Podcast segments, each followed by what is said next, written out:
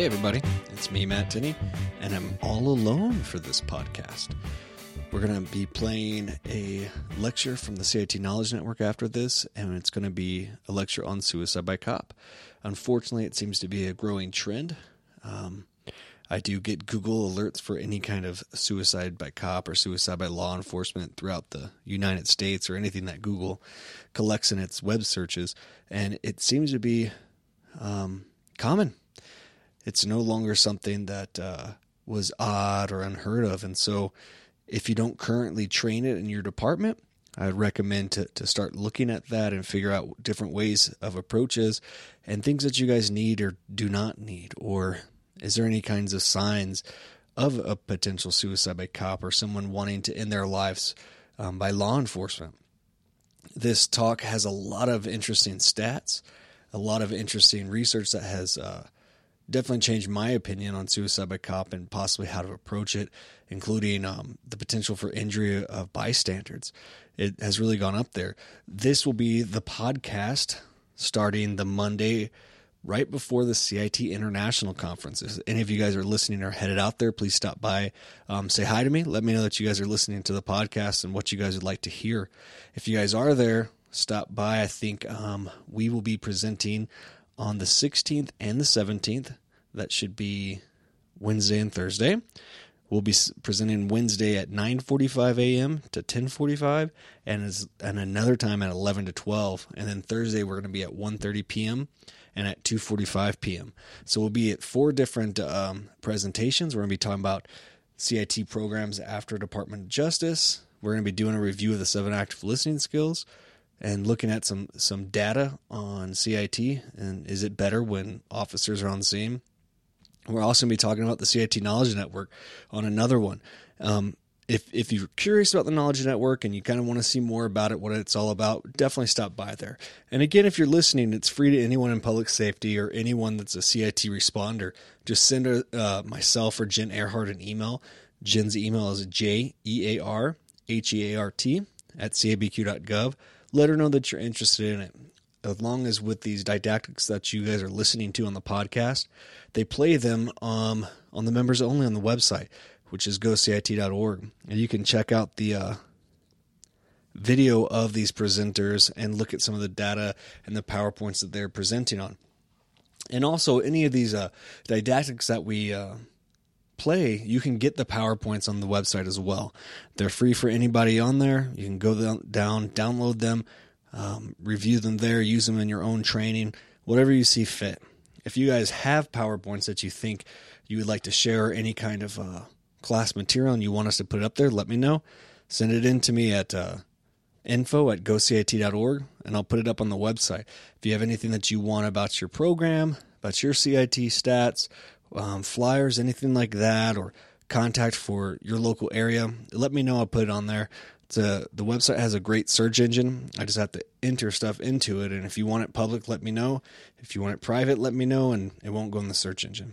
It's a great uh, resource. I really want to build on that, make it available for anyone looking for CIT programs or free training, anything like that, that they have access to it.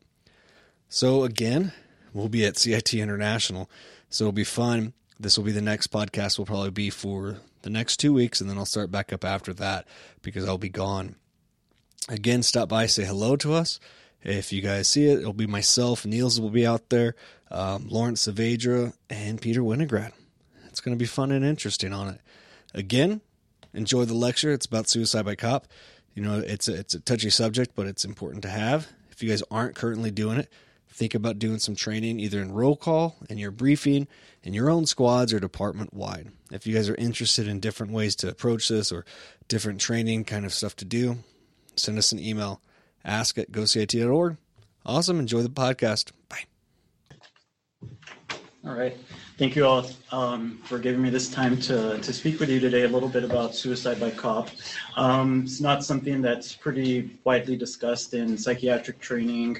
Um, also, not too much information widely available in the medical literature, but there, there was some really helpful information that, that I was able to come across and I'm looking forward to sharing with you all today. Um, you know, this is a pretty uh, emotionally charged subject, and you know, I try to be cognizant of that and to leave out any type of language that that's judgmental or tries to place blame on either the victim or other people involved in these type of incidents.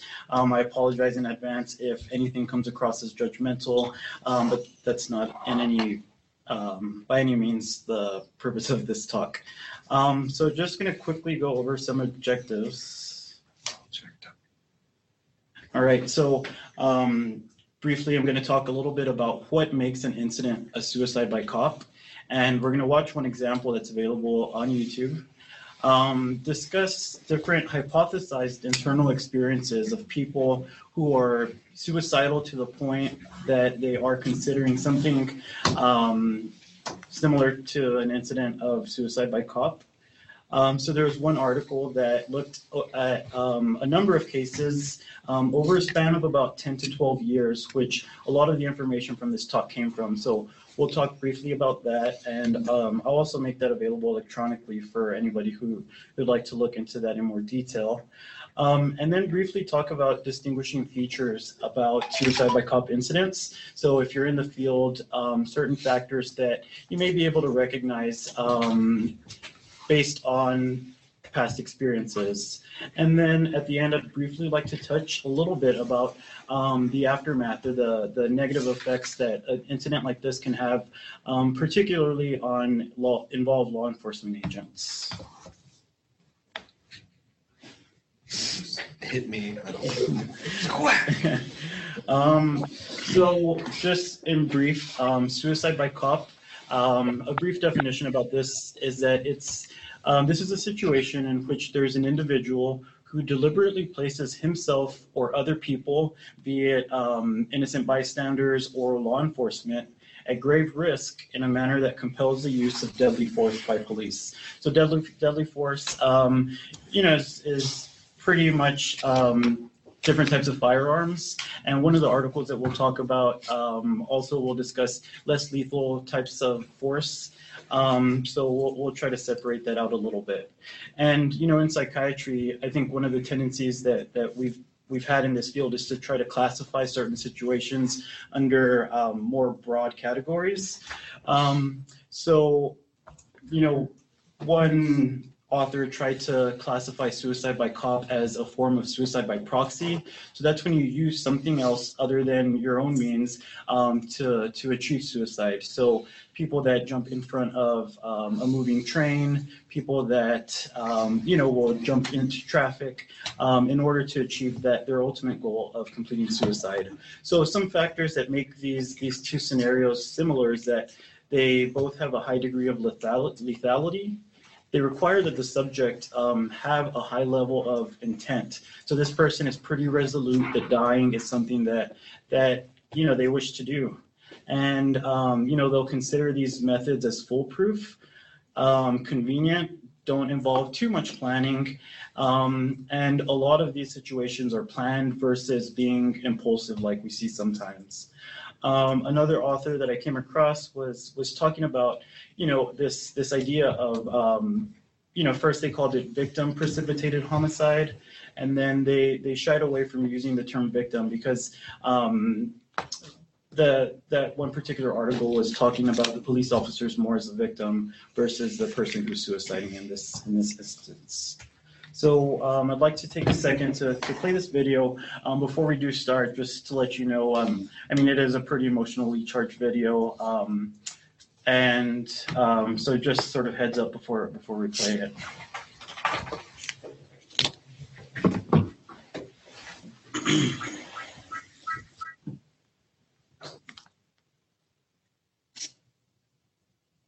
Volume. I hope so.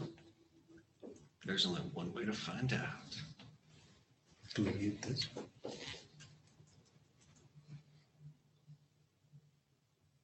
That looks like it popped up.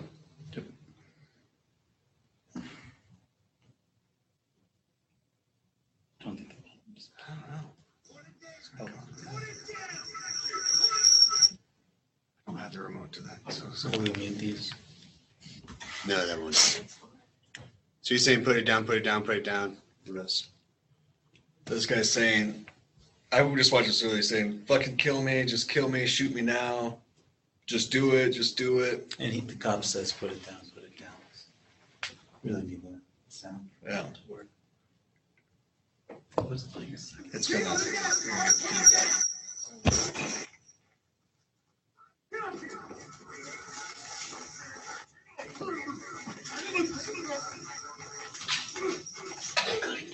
for.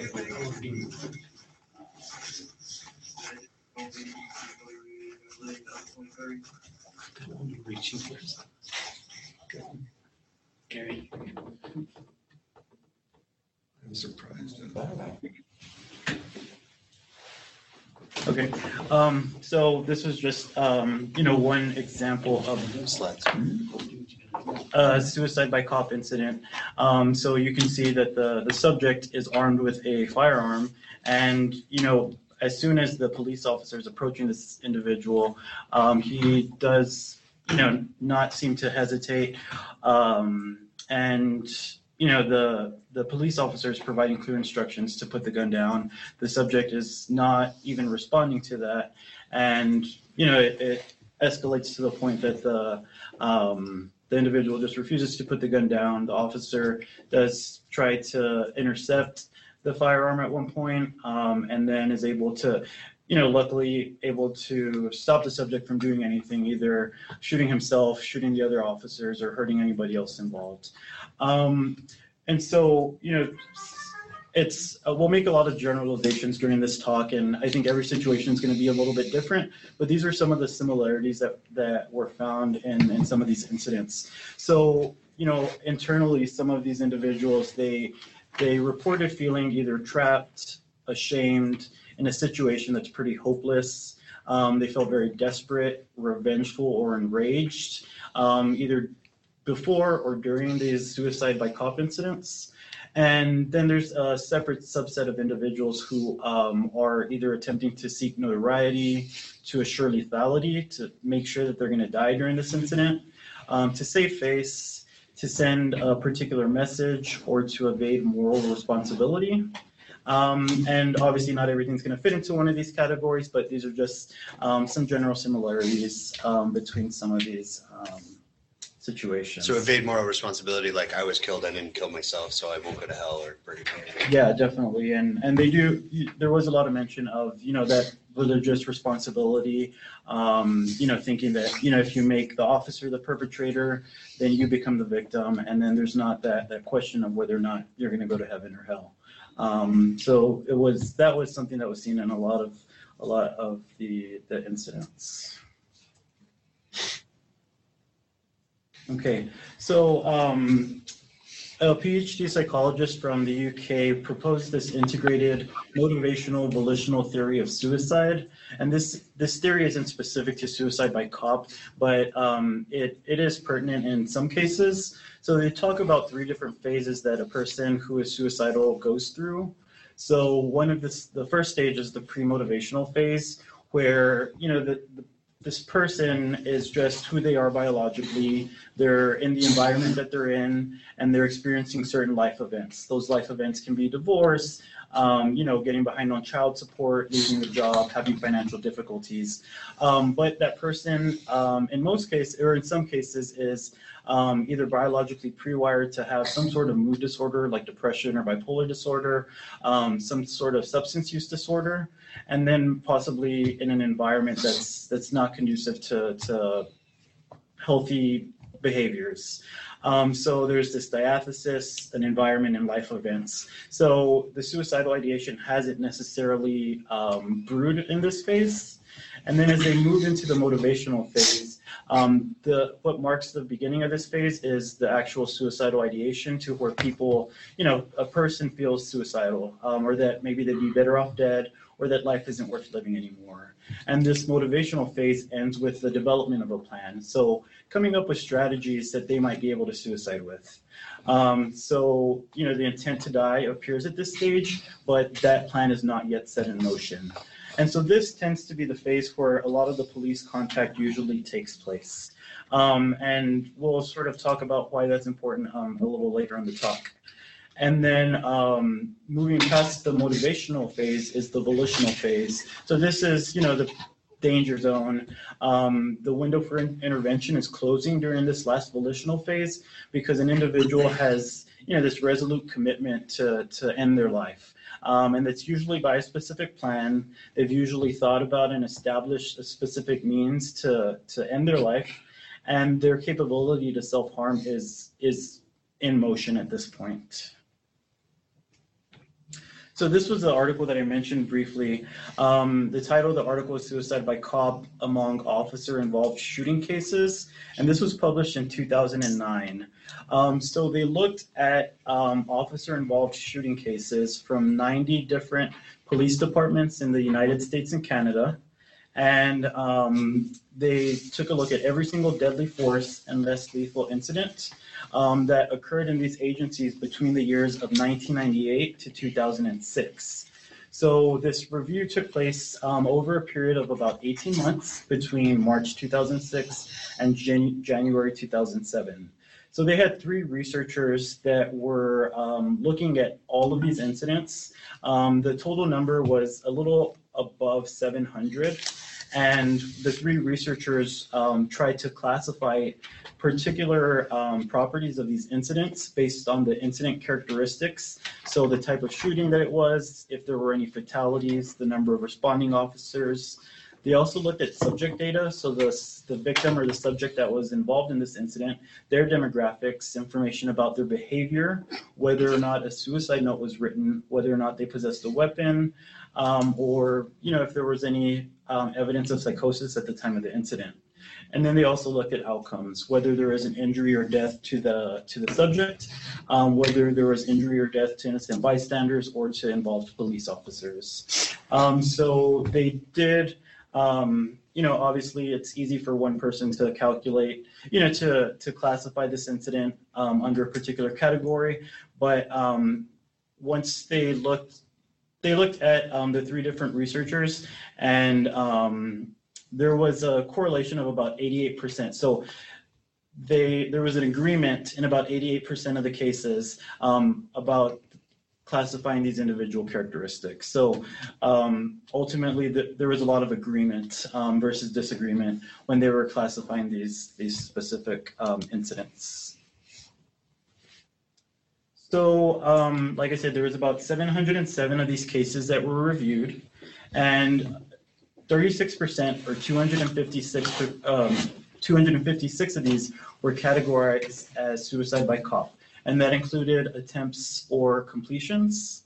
And there was another 35 cases that um, were did involve a completed suicide or suicide attempt, but there was no evidence to, to suspect that there was a suicide by cop motivation or attempt. Um, so from these 256 cases, they were able to, to pull out some um, information about the, the subject. Um, the median age of the subject was about 35 years old. 95% of these 256 individuals were male.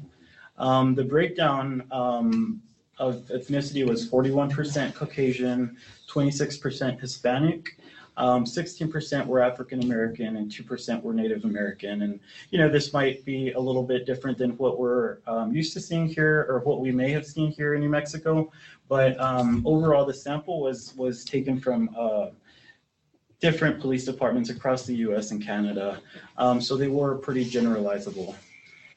Um, marital status 37% of these individuals were single, 13% were married.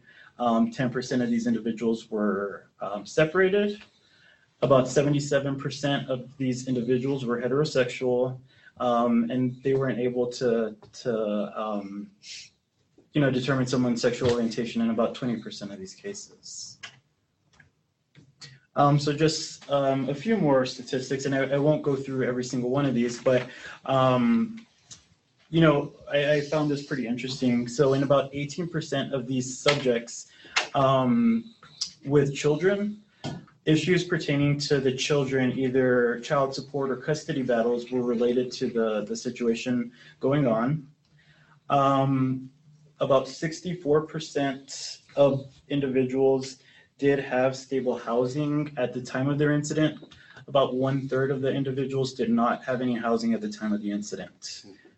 80% of these individuals were armed, and another 19% either feigned or simulated weapon possession, either with a toy gun or a firearm that wasn't working. Um, and in about 48 percent or you know roughly one half of these armed subjects they actually fired their weapon at police How many? 48%, so roughly about 130 of, of the cases. Um, so 62% of these had a confirmed or probable mental health history based on the information that they, they gathered from, from the available database. Um, about half of them were judged to be experiencing some sort of depression or mood disorder. About 18% were suffering from a substance use disorder, 15% from some sort of thought disorder, something like schizophrenia or um, a delusional disorder. And then another 3% were um, possibly experiencing symptoms of a personality disorder. What, does it mean by judge? Is that by the officer's perception or? Not by the officer's perception, but the researchers that were going through the documentation. And um, so what they had access to were, you know, the, the arrest reports, they had videos, um, certain photographs. They only spoke with the involved officers in about 10% of the cases. Um, so it was just based on the information that was gathered for each one of these cases. Um, and so there, you know, So they may they may actually be low numbers. We don't know because they didn't have like medical records. definitely. Okay. And um, you know, they did mention that you know there was a form of bias, like the confirmatory bias, um, to where you know even if the police officers did have information about you know their the mental history of these individuals, there's not really an incentive for them to to publicize that or to you know make that evident based you know in, in the records. Um, so yeah, they they they thought that the three percent um, of patients suffering from a personality disorder was a very very low um, uh, prediction. Um, Four percent of these had attempted suicide by cop on a prior occasion, and twenty percent, you know, roughly one fifth of these. Um, 256 individuals were described as psychotic, either having some sort of delusion or hallucination at the time of the event. I'm sorry, I might have missed it. These were all people who died. No, No. they were involved in uh, officer-involved shooting Okay. that was determined to be like, Attempted suicide yeah. Attempted or completed. or complete. Um, so of these um, suicide by cop subjects, one half of the ones that were involved in the cases that were looked at were killed, forty percent were injured, and seven percent committed suicide themselves during the encounter. Um, one percent of the police officers involved were killed, sixteen uh, percent or forty were wounded. Another nine non-law enforcement bystanders were killed, and another thirty were injured. I'm sorry. Those last two numbers are those percent or number? No, they're numbers. number. Okay. Yes, um, and they didn't really mention if, if this were family members of the subject or if these were just, you know, people that were in the community. Um, but still a significant number of people that were, were, um, injured. Um, so eighty-seven percent of these subjects had expressed suicidal ideation between the point that it actually happened to two months prior. Um, about a quarter of these did so in the minutes prior to the event. Another quarter, um, had made some sort of suicidal communication during that same day, and 22% um, had expressed some some suicidal statements within a week of the incident. And these statements were often communicated to a significant other, um, a family member, or police in a very small um, percentage of of these incidents. Um, so you know, I mean, even looking back to the video that we watched at the beginning. An overwhelming majority of these subjects are non-compliant with law enforcement. So requests for them to either put a weapon down or to put their hand, you know, just being pretty um, oppositional with any requests from law enforcement. Um, 90% of these individuals aggressed against the police. 49% were harmed or attempted to harm harmed or attempted to harm civilians um, from the time that police arrived to the time that the incident ended. I mean, those stats say that twice as many innocent bystanders are killed compared to law enforcement in these. That nine, that's two and a half percent. Mhm. It's wild. So um, these are just some some clues to help um, possibly help identify a suicide by cop scenario. Um, so an individual is refusing to talk to law enforcement or to other people involved. Um, they're often making no demands or presenting no terms. So basically, not willing to engage in any sort any sort of negotiation. Um, a lot of these individuals will be asking to be killed. Um, you know, like that video that we we saw. Um, they will advance on police if if things aren't um, you know moving at the speed they'd like. Um, and they oftentimes will reach for or raise a weapon. Um, and you know, another thing that was mentioned in some of the literature is that it's not uncommon for people to rehearse suicide by cop. Um, not everybody knows what's going to happen when they call the police. Um, so you know, think of a scenario where there's been a call made to the police. Um, once law enforcement arrives, the the officer sees maybe that there's no need for services, or told that the situation has resolved, or the call was made in error. And the purpose of that contact may have been to kind of figure out, you know, what happens when the police shows shows up. Um, so, you know, they, they recommended having caution in, in cases where, you know, people are being trying to be very persuasive that nothing's going on, everything's okay, and trying to sort of get law enforcement out of the out of the picture. So um, another article talked a little bit about positive and negative behaviors in suicide by cop situations. So um, the positive behaviors, these are things that may, you know, be hints that that things could end in a peaceful resolution. So if there's less interactive tension, if the the subject is speaking with a lowered voice, um, there's less anger over the course of the um, encounter excuse me, possibly less profanity, diminished aggressive body language, and uh, diminished threats of violence. And some of the neg- negative behaviors or behaviors that might indicate that um, this subject may get more violent is being hypervigilant or scanning the environment.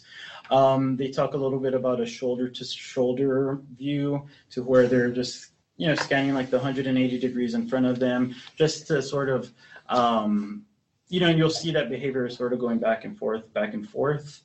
Um, the change in respiratory rate. Um, so it might be one deep breath periodically, or it might be several deep breaths. And this is like, um, you know, a pretty crucial moment because this, you know, that pattern can be signaling the individual is ready to to act um, in some sort of fashion and then you know counting up or down. So that might be seen as you know counting like okay one two three or it may not be verbal counting but maybe more of a rocking motion. So just kind of ominous signs that something is about to happen. So um, a little bit about the aftermath of suicide by cop. Unfortunately i wasn't able to find a lot of statistics about um, you know, the number of, of officers experiencing symptoms. But, um, you know, it's, it goes without saying that police officers involved in these incidents may often experience symptoms of PTSD. So that might be hypervigilance, sleeplessness, um, extreme anger, um, worsening anxiety, and this might affect their ability to perform their duties. Um, there was one article that mentioned like early retirement is pretty common um, after um, someone in law enforcement is involved in one of these incidents, and um, you know it's it's it's a shame because they're you know innocent in these in these cases. So um, I think it's important to remember that the police officers are also the victims in these cases, um, no matter what the situation is. Um, there's little control that individuals have over um, such a chaotic situation. Um, so just some conclusions to wrap up. Um, just based on everything that we've talked about, I think um, you know it's it's not you know there there was this thought that someone who is suicidal um, just has that sort of inward guilt or you know inward negative feelings and they're not necessarily a danger to others. But um, you know in these incidents it's clear that suicidal individuals can threaten injure and kill others um, in their resolution to, to die um, so 97% of um, the of suicidal individuals that are involved in suicide by cop incidents um, have a high likelihood of being injured or killed. And there's a one in three chance of others, that, that being um, police officers or um, innocent bystanders, being harmed during the incident.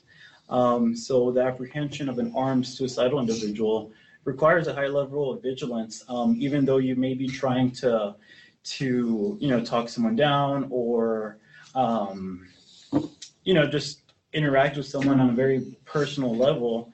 Um, these situations require a high degree of vigilance um, in order to keep civilian, other civilians safe and off, other officers safe at the scene of an incident.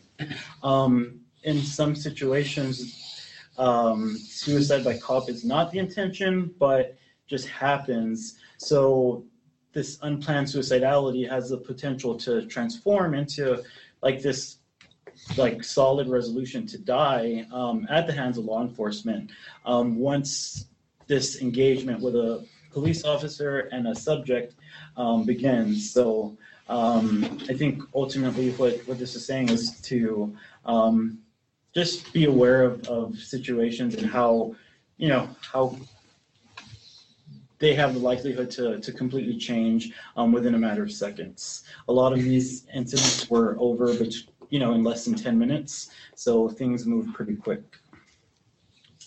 So here are some of the references, and um, I did send a, a copy of the article by, um, which, it was published in the Journal of Forensic Sciences, Suicide by Cop Among Officer-Involved Shooting Cases, um, to Jen, um, in case anybody would like to, to see a copy of that.